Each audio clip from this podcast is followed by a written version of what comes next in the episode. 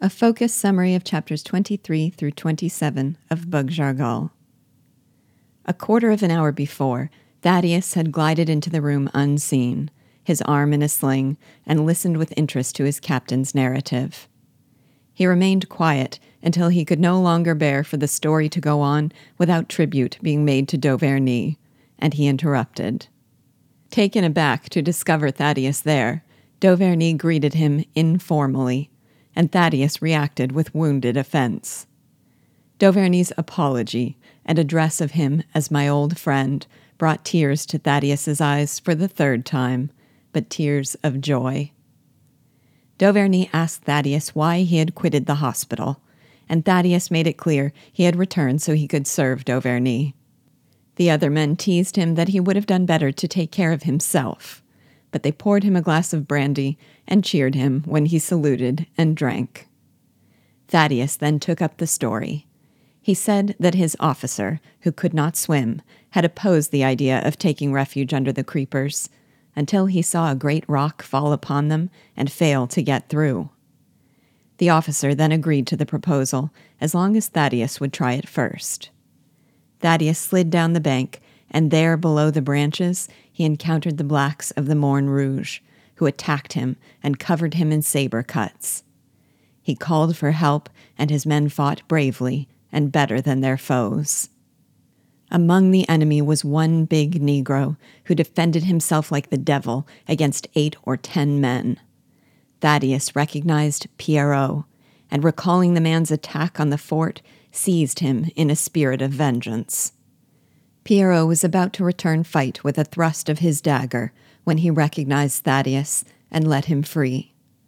Then, seeing the approach of a militia about to enter the water, Pierrot shouted orders to his men, who plunged in the water and disappeared. Thaddeus stopped in his story and reflected that the battle would have been pleasant if only. Then he touched his cap in salute and raised his hand to heaven. Dauvergne agreed. It was a fatal night. Dauvergne then resumed his own narrative, telling the men that while Thaddeus was thus engaged, he had climbed to a peak level with the Negroes, and, with the militia, fired upon them. Outarmed, the Negroes fled to the neighboring rocks.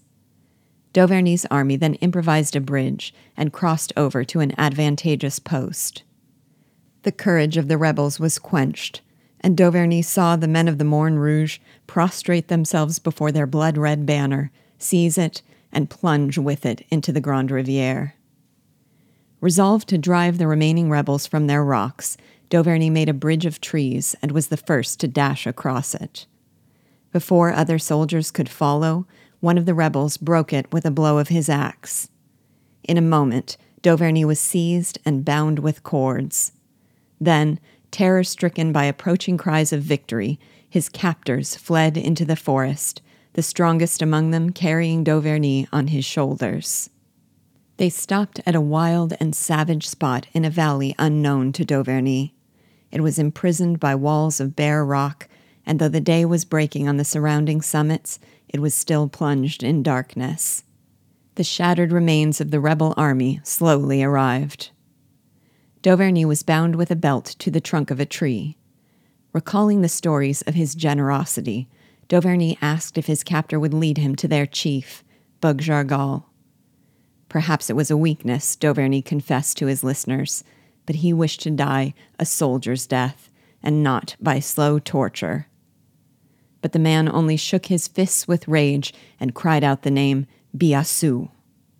Dauvergne felt all was over and he resigned himself to the threatened vengeance.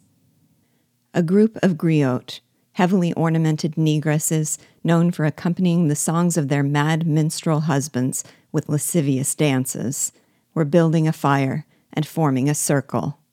They all took hands, and the eldest among them began chanting about the devil and throwing handfuls of her hair in the fire. The terrifying but absurd scene sent Dauvergne into a fit of hysterical laughter.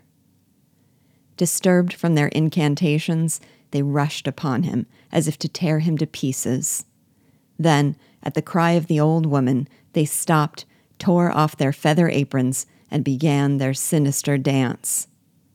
the way each one thrust her face in front of his with a horrible laugh at certain pauses in the dance, persuaded him that the performance would end with his sacrifice. As the dance approached its conclusion, each one took some implement, like a saber or an axe or a saw, and held it in the fire until it was red. Dauvergne was nerving himself for the moment he would feel their burning tortures when his captor reappeared in the company of a strange dwarf and demanded they leave him alone. This dwarf, the color of a half caste, wore a veil pierced with holes, a golden chain with a silver sun, a scarlet belt with a heavy dagger, a striped petticoat, and the hat of Habibra, still spotted with gore. The griot bowed before him, calling him the Obi, and at a gesture from him they fled like grasshoppers. Seeing Dauvergne, the Obi fell back, muttered to himself, whispered in the ear of the Negro, and then retired, deep in thought. Dauvergne's captor informed him that in an hour he was to meet with Biassou. While he waited, Dauvergne let his glances wander over the enemy camp, where the Negroes were ostentatiously decked out in whatever fragments of dress they had found on their victims. They remained in a state of inaction, sleeping in the sun or chanting monotonously while their wives prepared their food. In the distance, he could hear the barbaric songs of the griots and the griotte. Sentries guarded the headquarters of Biassou, and groups of Negroes gathered around Dauvergne and looked upon him with a threatening expression.